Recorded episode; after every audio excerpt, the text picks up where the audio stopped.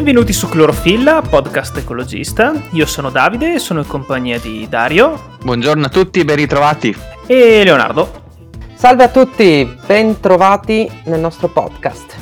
Oggi abbiamo il piacere di avere come ospite un altro Davide, che fa un lavoro un po' particolare, nel senso che io e Dario l'abbiamo conosciuto, lui e la sua compagna, perché siamo stati clienti del suo negozio, che si chiama Eco Baby. Ciao Davide e grazie mille di essere qui con noi. Ciao e grazie a voi per l'invito. Perché dicevo un negozio un po' particolare? Perché Eco Baby secondo me è una realtà abbastanza unica. Noi siamo molto fortunati perché ce l'abbiamo dietro la porta di casa, ma se non sbaglio è uno, uno dei primi o uno dei pochi negozi che si occupa di pannolini lavabili. Dico bene? Sì, in realtà negli ultimi anni ne sono nati molti altri. Eco Baby è stato il primo nel 2006 a importare i moderni pannolini lavabili in Italia. Pannolini lavabili di seconda generazione nascono negli Stati Uniti, sono molto diversi da quelli che si vedono nei cartoni animati, ogni tanto nei vecchi film Disney saltano fuori i pannolini lavabili, sono molto diversi, sono molto più colorati, con nuovi materiali, eccetera. Eco Baby li ha importati in Italia dagli Stati Uniti nel 2006 noi poi abbiamo rilevato l'azienda nel 2014, io e mia moglie, adesso l'abbiamo traghettata nella contemporaneità, insomma. E quindi sì, ci sono tanti altri negozi, ma del livello e della professionalità di EcoBaby, anche delle dimensioni aziendali, perché abbiamo diversi dipendenti, no, non ce ne sono di uguali in Italia. Il mio primo bambino ha sette anni e io ricordo che all'epoca era, siamo andati un po' alla cieca in cerca di pannoni lavabili, abbiamo scoperto voi All'epoca eravate all'inizio praticamente perché ricordo che venivamo a casa vostra fisicamente a prendere le cose e invece adesso avete il vostro bellissimo negozio, avete una diffusione su internet pazzesca e siete il punto di riferimento. Ci, ci racconti un po' come da, da, casa vostra siete, partiti, siete arrivati a questo punto a essere riferimento in Italia? Aggiungo, sottolineerei prima di lasciare rispondere Davide, punto di riferimento in Italia di conseguenza, non solo nel nord-est che si tratta della nostra zona. Ecco Baby per noi è iniziato come un secondo lavoro, lavoravamo nell'ambito della comunicazione e ci siamo buttati in questa iniziativa perché ci, ci piaceva questa idea, abbiamo avuto l'occasione di rilevare l'azienda. Dopodiché da casa nostra la cosa si è evoluta perché l'azienda per la quale lavoravamo ha chiuso e quindi ci abbiamo messo anima e corpo nel far crescere Eco Baby. Avevamo un'idea di base, che era quello di creare un'azienda che fosse etica. È una parola della quale adesso si abusa probabilmente, però noi ci crediamo veramente. Quindi la nostra prima dipendente, ad esempio, è stata assunta e il giorno che ha firmato la lettera ci ha detto che era incinta e noi l'abbiamo assunta lo stesso, che è stato un segnale importante che ci ha portato anche agli onori della stampa nazionale. Dopodiché eh, abbiamo assunto una seconda dipendente, che adesso è in maternità pure quella, e una terza, quindi adesso siamo in, in cinque quando rientrerà dalla maternità. Adesso si fanno assumere apposta da voi per restare in... no, guarda, noi... una gravidanza magari. no, noi abbiamo abbiamo cercato di dare appunto un'impronta, vendiamo prodotti etici ma vogliamo essere un'azienda rispettosa insomma delle persone in toto. Siete coerenti e non è cosa da poco di questi tempi? No, infatti però è una cosa che paga, nel senso che a noi fa star bene andare a lavorare lì, le nostre dipendenti sono iper motivate e felici di fare anche ben oltre il loro lavoro, per cui è una scelta che anche economicamente paga nel lungo periodo e noi ci crediamo. Questa è veramente una grande lezione. Eh, il fatto stesso che ci sia stato un grande risalto sui media nel momento in cui una ragazza incinta è stata assunta nonostante fosse incinta, come se fosse tipo una, eh, non lo so, un aggravante, un qualcosa che andava tenuto nascosto, non lo so, la dice un pochino lunga sul contesto in cui ci inseriamo. Eh, però immagino che eh, questo paghi sotto moltissimi punti di vista. Non necessariamente questa cosa deve pagare in qualche modo, però sicuramente vi ha, vi ha, permesso di avere un risalto mediatico e, come dicevi tu prima, i vostri dipendenti sono ben felici di lavorare in un posto di lavoro dove è importante la loro salute, la loro felicità, il loro star bene e il loro potersi creare una famiglia. Esattamente, secondo me è, è un po' superato il concetto di valutare la sostenibilità aziendale solo in base a fatturato, marginalità, eccetera. Noi eh, siamo un'azienda ben presente online e online paga la coerenza, paga i messaggi che dai e la trasparenza che riesci a trasmettere. Qualunque nostro cliente sa benissimo che quando acquista da EcoBaby acquista non dal marketplace, dall'Amazon di turno, ma da una piccola realtà che comunque è molto professionale e sostiene anche un modo di fare impresa, un modo di fare azienda che è etico e rispettoso insomma, delle, delle persone che ci, che ci lavorano. E questo ci ha portato a crescere molto rapidamente, nel senso dal 2014 ad adesso da io e mia moglie che lavoravamo in salotto col magazzino in cantina ad avere un, un, negozio, abbiamo 400 metri quadri di magazzino, tre dipendenti e da quest'anno vendiamo anche in tutta Europa e quindi sì, siamo cresciuti tanto facendo dei piccoli passetti e rispettando sempre la nostra anima. Tu hai detto che voi siete stati un po' i pionieri e avete portato questa realtà a crescere in Italia, ma adesso che vi state affacciando in Europa è un mercato che era già presente, quindi vi, vi scontrate con una competizione più consolidata di quella che potevate avere in Italia?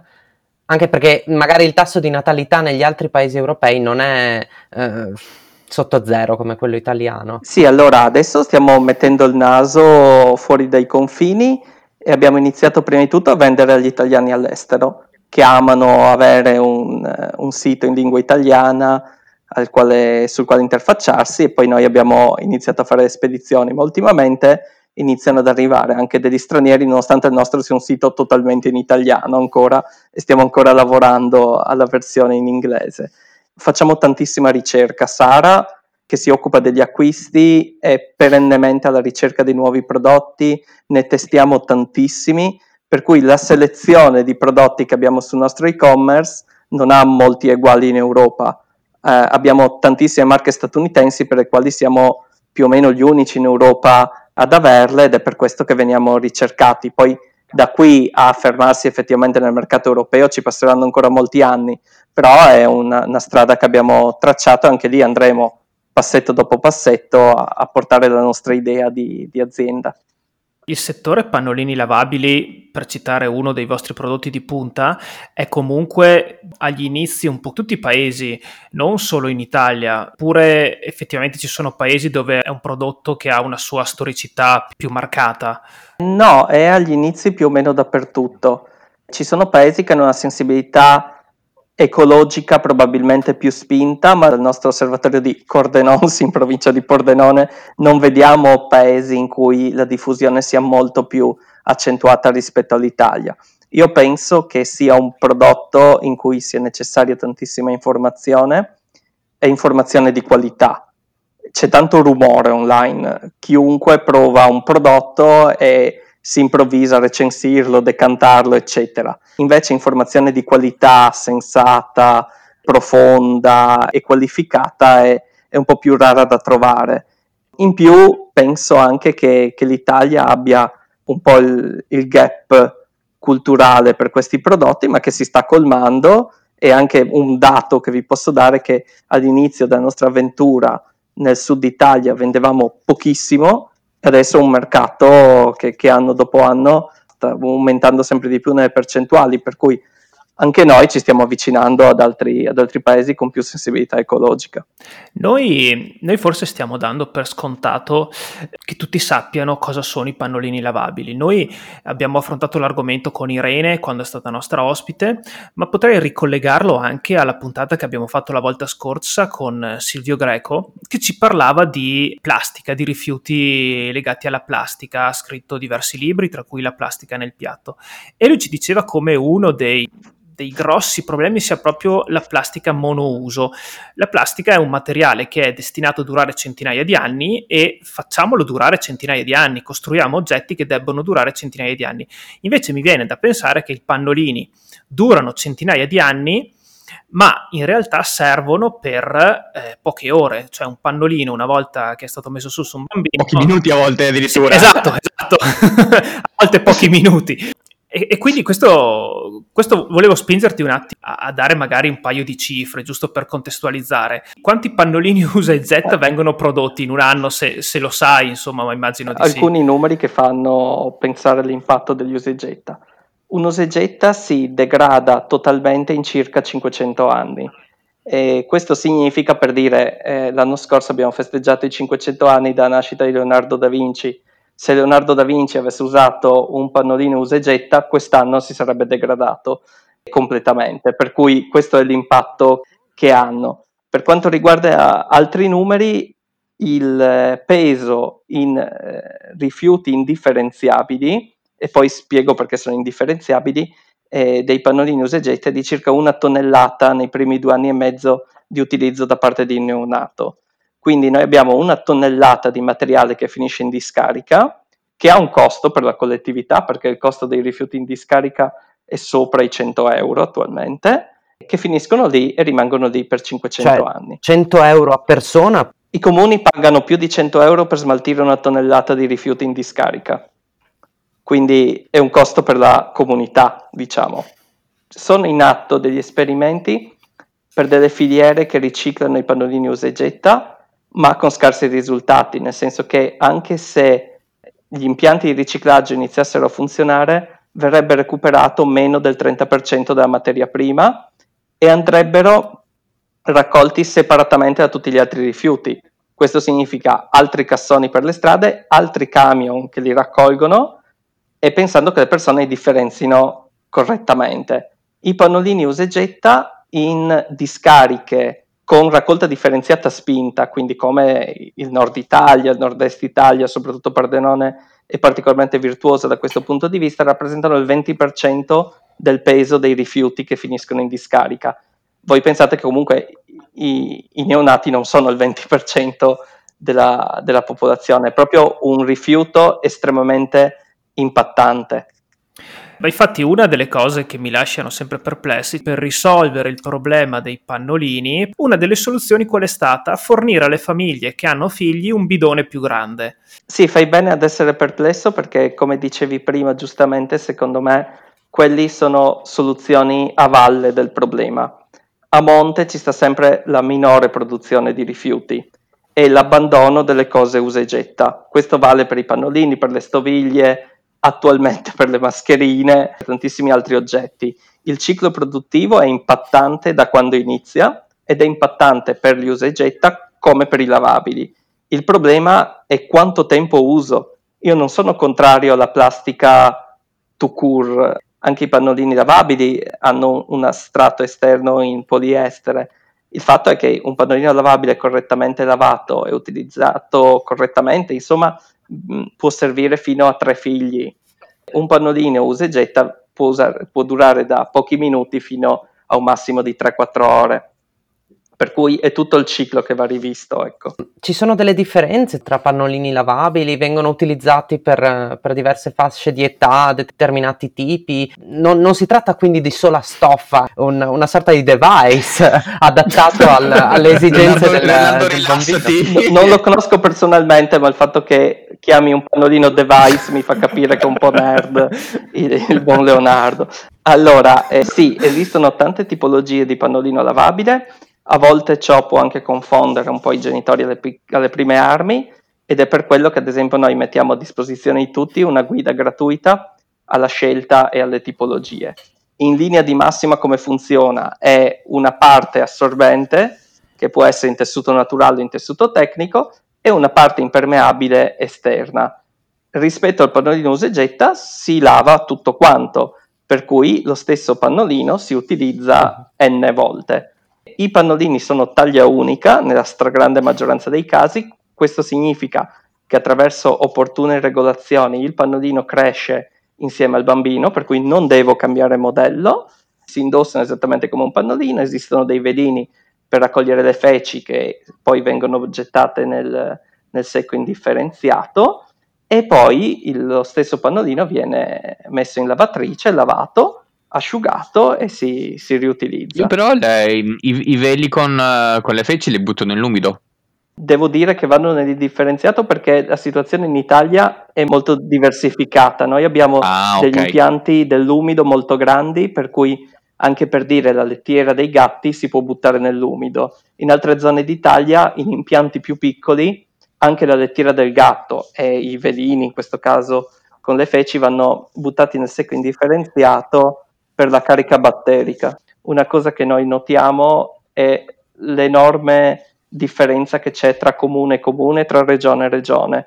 Ogni comune ha una regolamentazione propria, per cui anche comunicare in Italia è molto difficile perché le cose vanno smaltite in modo diverso a seconda del comune, anche gli incentivi, ad esempio, ogni comune dà o non dà l'incentivo per l'acquisto dei pannolini lavabili, lo dà in una certa cifra, in una certa modalità, a fronte di certi documenti o quegli altri, insomma è, è, parecchio difficile da questo punto di vista. È un problema che abbiamo in molti settori e il nostro non fa eccezione. La burocrazia è parecchio complicata per riuscire anche a comunicare in maniera efficace a tutta l'Italia con lo stesso linguaggio.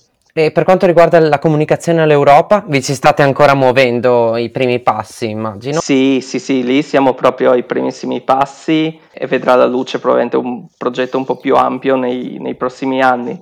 In compenso abbiamo il negozio di, di Cordenons che ha spessissimo ospitiamo americani, ospiti della base di Aviano che vengono lì, poi la nostra prima dipendente, quella della quale parlavamo prima, ha un ottimo inglese, per cui il nostro negozio improvvisamente negli ultimi mesi si è popolato di mamme e papà americani. Infatti a me fa, fa molto sorridere il fatto che si vedono entrare coreani, americani, giapponesi in un negozio di Cordenons acquistare pannolini lavabili. È molto particolare per chi segue il podcast e non conosce Cordenons, è la periferia dell'universo è Cordenons. Non volevo dirlo a inizio puntata perché avevo paura di offendere, però effettivamente non è... No, no, no, ma io, io lo vedo come un plus, nel senso a me affascina il fatto che ogni giorno, oggi sono partiti 35 pacchi che sono andati in tutta Italia e partono da un magazzino di Cordenons, da una via fra l'altro periferica della periferia e la trovo una cosa affascinante, mi piace il potere di internet che, che, ci dà la possibilità di raggiungere tutte le persone anche durante il lockdown, noi siamo un'attività che non ha chiuso e abbiamo an- avuto dei record di, di spedizioni durante il lockdown, probabilmente perché anche il Covid ha portato una nuova consapevolezza nell'autonomia delle persone. Avere i pannolini lavabili significa anche che non devi banalmente andare al supermercato ogni due per tre ad acquistarli, per cui è una sorta di indipendenza. Noi durante il lockdown abbiamo lavorato tantissimo, molte persone hanno anche approfittato del fatto di avere più tempo per buttarsi in questa, in questa avventura io sono grato a internet che ci dà queste possibilità. Ma in effetti adesso che mi ci fai pensare è proprio così, nel senso che durante il lockdown io non sono mai dovuto uscire per prendere i pannolini, in effetti è stato un vantaggio, quindi essere autonomi da quel punto di vista era veramente un vantaggio. No, non, vo- non voglio generalizzare per carità, però mi fa sorridere anche il fatto che siate riusciti a smuovere un pochino l'animo anche degli americani che adesso non me ne vogliono, ma tendenzialmente li vedo un poco, poco, interessati all'aspetto ecologico della vicenda, nel senso che sono abituato un pochino a vederli come persone che si fanno pochi problemi a, a ridurre sprechi e, o rifiuti. Sì, sì, loro in realtà il prodotto noi lo acquistiamo proprio dagli Stati Uniti. Il fatto è che loro probabilmente apprezzano di più l'aspetto economico e di salute del bambino rispetto a quello ecologico, però oh, è proprio un mercato completamente diverso, nel senso ci sono così tante persone, così tanti consumatori che alla fine anche lì probabilmente c'è una fetta di persone con una sensibilità ecologica che da sola numericamente è più importante di tutti gli ecologisti d'Italia, proprio perché sono tanti. Devo dire che è una sensibilità estremamente trasversale, la vediamo sia dal punto di vista geografico, sia di sesso che di nazionalità, la cultura ecologica del rispetto è è molto trasversale e mi fa piacere che si avvicinino tanti genitori giovani. Probabilmente è vero, prima si parlava di natalità in crolla in Italia, verissimo, si fanno meno figli, ma io spero che si facciano con più attenzione, nel senso noto una ritrovata attenzione alla maternità, alla paternità. Ecco, io volevo appunto chiedere dal punto di vista anagrafico, i genitori, mi viene da pensare, andranno dai 25 ai 40 anni, più o meno 45 grosso modo questa fascia qui. E immagino che sia anche la fascia quindi di persone che tendenzialmente sono un pochino più attente al futuro, un po' più attente a, all'aspetto ecologico, almeno è quello che vedo io, mentre chi ormai è più vicino a, a, all'essere nonno che all'essere padre, quindi dai 55, 65, 75, lo vedo un pochino più ancorato a quello che era il, il, famoso una volta, una volta se fea così. da quel punto di vista ti sarà capitato magari qualcuno che acquista per fare regali, quindi non chiaramente per, per, se stesso, per i propri figli, ma per i propri nipoti. Si sta smuovendo qualcosina anche lì, si stanno accorgendo che effettivamente l'usa getta non è il progresso che pensavano fosse negli anni Ottanta, oppure trovi ancora un pochino di resistenza culturale? Allora, esiste una sorta di resistenza legata al ricordo, nel senso che le nonne hanno un ricordo datato dei pannolini lavabili quando bisognava farli bollire, non c'erano i materiali di adesso e le donne erano legate alla cura del bambino. Da questo punto di vista l'usa e getta è stata una grande emancipazione femminile perché ha permesso alle donne di staccarsi dal fiume e dal, da, da, dalle vasche dove venivano lavati questi pannolini per permettere più libertà in termini di tempo. Dopodiché la tecnologia è andata avanti, è stata inventata la lavatrice per cui adesso il fare un passo indietro e ritornare ai pannoni lavabili è in realtà un grandissimo passo in avanti, per cui è assolutamente sostenibile come scelta anche legata ai tempi moderni. Le nonne che si avvicinano, che accompagnano la figlia ad acquistare i pannoni lavabili da noi, noi abbiamo scelto dopo l'e-commerce di aprire un punto di vendita fisico che ci serve anche come feedback per tutti i genitori che non possono arrivare eh, nel nostro negozio fisico. Lì vediamo le nonne, ci parliamo e dopo la prima fase in cui sono magari spaventate all'idea, oddio mia figlia ha scelto i pannolini lavabili, starà tutto il giorno a lavare, poi parlano con noi, vedono come si usano e questo svanisce. C'è proprio un problema di informazione. L'informazione è essenziale per fare delle scelte ecologiche.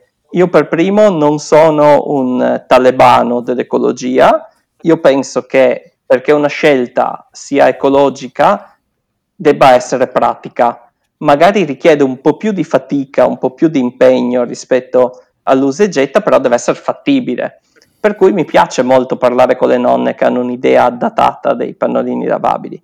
Dal punto di vista anagrafico, sicuramente i ragazzi di adesso hanno una sensibilità maggiore ai temi ecologici, che, che se ne dica. Lo vedo con i miei figli che sono terzo dan di, di raccolta differenziata e si pongono dei problemi che io non mi ponevo a loro età. Penso si siano fatti dei passi in avanti. Adesso, proprio questa sera, c'è stato un dibattito sulle linee guida per l'apertura delle scuole che prevedono le mascherine usa e getta e i miei figli per primi si sono scandalizzati di questa scelta. Ora, non voglio entrare nel merito perché non sono medico, non so se siano più sicure, meno sicure di mascherine lavabili o altre soluzioni, però è, è particolare che un bambino di 8 anni si ponga il problema di usare una cosa usa e getta rispetto a una lavabile, probabilmente perché gli abbiamo fatto una testa quadra eh, in casa e la respira da quando è nato, però anche i loro amici noto che la sensibilità ecologica è molto più presente nelle nuove generazioni. Oltre a pannolini vendete anche altri prodotti sia per l'infanzia che per altre età. Sì. Ci spieghi un po' i prodotti principali? Allora, EcoBaby ha tre grandi aree, e sono la prima i pannolini lavabili, la seconda tutte le cose che riguardano la salute e la cura della donna, sempre lavabili, quindi assorbenti lavabili, coppette mestruali e via discorrendo, eh, legate un, sempre al concetto di lavabile. E poi abbiamo tutto il mondo del portare in fascia del baby wearing, cioè di portare i bambini ad alto contatto. Successivamente, da un annetto a questa parte, un anno e mezzo, abbiamo aperto un secondo e-commerce eh, che si chiama Piccole Ghiande e che è un negozio interamente plastic free quindi abbiamo scelto una selezione di prodotti non fatti in plastica, quindi con tutti gli altri materiali, eh, legno, silicone, carta, eccetera, eccetera, per tutta la famiglia. Si parte dallo spazzolino in bioplastica di mais per finire al rotolo da cucina riutilizzabile e lavabile. E abbiamo deciso di differenziarlo questo negozio da EcoBaby proprio perché mentre uno è dedicato principalmente ai bambini e alle donne, l'altro è dedicato a tutta la famiglia. Esiste un universo di prodotti ecosostenibili facili da usare e cerchiamo appunto di scegliere i migliori e di portarli in Italia. Solitamente sono di, di aziende estere che da questo punto di vista sono un po' più avanti di noi. Però allo stesso modo ci sono molti comuni virtuosi, come ad esempio l'abbiamo già detto qualche puntata fa, come il comune di Pordenone, che comunque è, è avanti per certi versi nella raccolta differenziata. Allo stesso modo altre zone d'Europa non seguono così, così, bene la tendenza lanciata dall'Italia. Quindi, ad esempio, nella produzione di oggettistica plastic free, eh, invece tu denoti che c'è un, c'è un, gap? Allora, ci sono delle aziende italiane virtuose, mi viene in mente, cito proprio un brand che abbiamo noi che è Ecoala, che fa una serie di, eh, iniziato facendo i vasini in bioplastica adesso fa una serie di altri oggetti eh, che, che funzionano molto bene. Sono però abbastanza delle eccezioni perché secondo me manca una filiera green in Italia eh, strutturata in un certo modo. Detto questo, io sono estremamente fan dell'iniziativa eh, imprenditoriale italiana e del nostro know-how nel fare le cose, nel farle bene, per cui io mi auguro che aumentino nel corso degli anni. Per quanto riguarda l'essere virtuoso a livello del nostro comune e del nostro territorio, è verissimo e quindi sì, un, un grandissimo applauso anche a, al comune di Pordenone che è stato pioniere da tanti punti di vista questo, in questo settore. Per quanto riguarda i materiali diversi dalla plastica, i materiali utilizzati quali sono?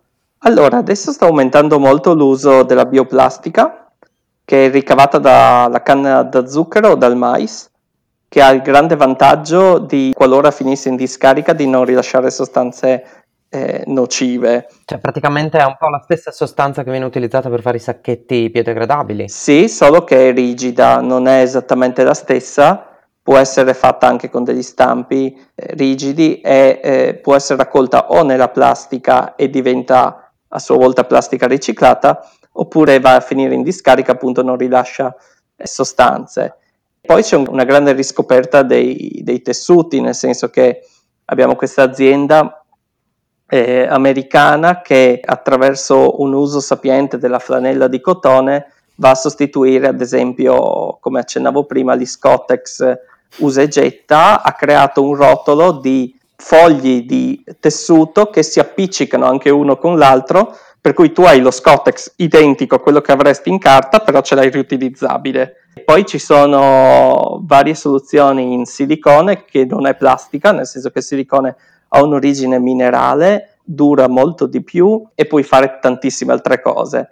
Oppure il legno, la riscoperta dei giochi in legno, ad esempio noi abbiamo un'azienda che si chiama Plantois che lavora l'albero della gomma. L'albero della gomma è un albero che viene inciso per la produzione di gomma, quando finisce il suo ciclo produttivo solitamente veniva eh, abbattuto e bruciato, in realtà eh, questa azienda lo recupera e crea dei giochi in legno. Con la segatura e gli scarti di questa lavorazione crea tutti quei giochi che devono avere una forma simil plastica, ad esempio una sfera sarebbe difficile farla in legno, invece viene ricavata da questo materiale che è la segatura dell'albero della gomma, per cui c'è un, un universo di materiali da, da riscoprire. Siamo arrivati in fondo alla, alla puntata con Davide e volevo chiedere se aveva il classico consiglio di lettura.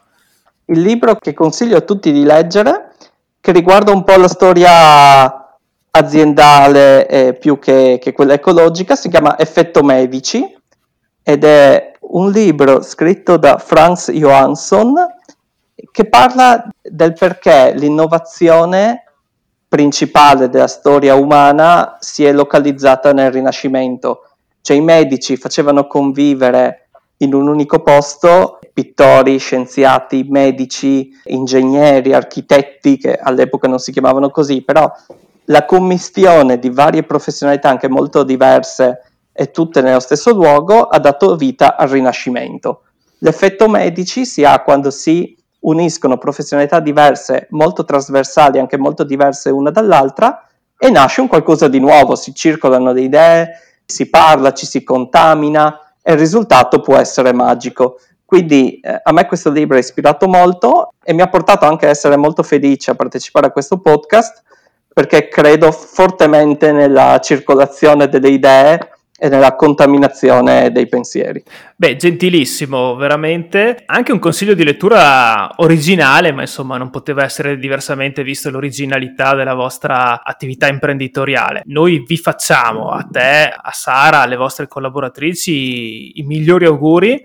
Eh, siamo convinti che Leonardo prima o poi verrà a trovarvi Oh signore, oh signore, questa la tagli, eh. questa la tagli. Io e Dario stiamo facendo un lavoro no, pressing no, incredibile, voi non avete idea della pressione che stiamo mettendo addosso a questo ragazzo. Consiglierò la vostra attività che trovo virtuosa e veramente incredibile, ha un sacco di, di miei conoscenti, di persone che, che credono nella, nella, paternità e nella maternità. Io al momento la vedo come qualcosa di, di... Noi facciamo la pausa caffè con le tazzine in ceramica che poi portiamo a casa e laviamo. Quindi, Leonardo, se vuoi passare anche per un caffè a Cordenons, ti offriamo un caffè molto no, buono. Volentierissimo, la prossima volta che torno in Italia vi, vi verrò a trovare. Allora. Bene, ancora grazie mille a Davide, Sara e a tutto il gruppo di Eco Baby. E un saluto da, da tutti noi. Ciao ragazzi. Ciao a tutti, grazie per essere stati con noi. Ciao a Davide, Sara e a tutti voi altri. Grazie a voi, ciao ciao. Ciao a tutti voi e come al solito facciamo in modo che anche i nostri figli non, non si fossilizzino ma che siano fotosintetici.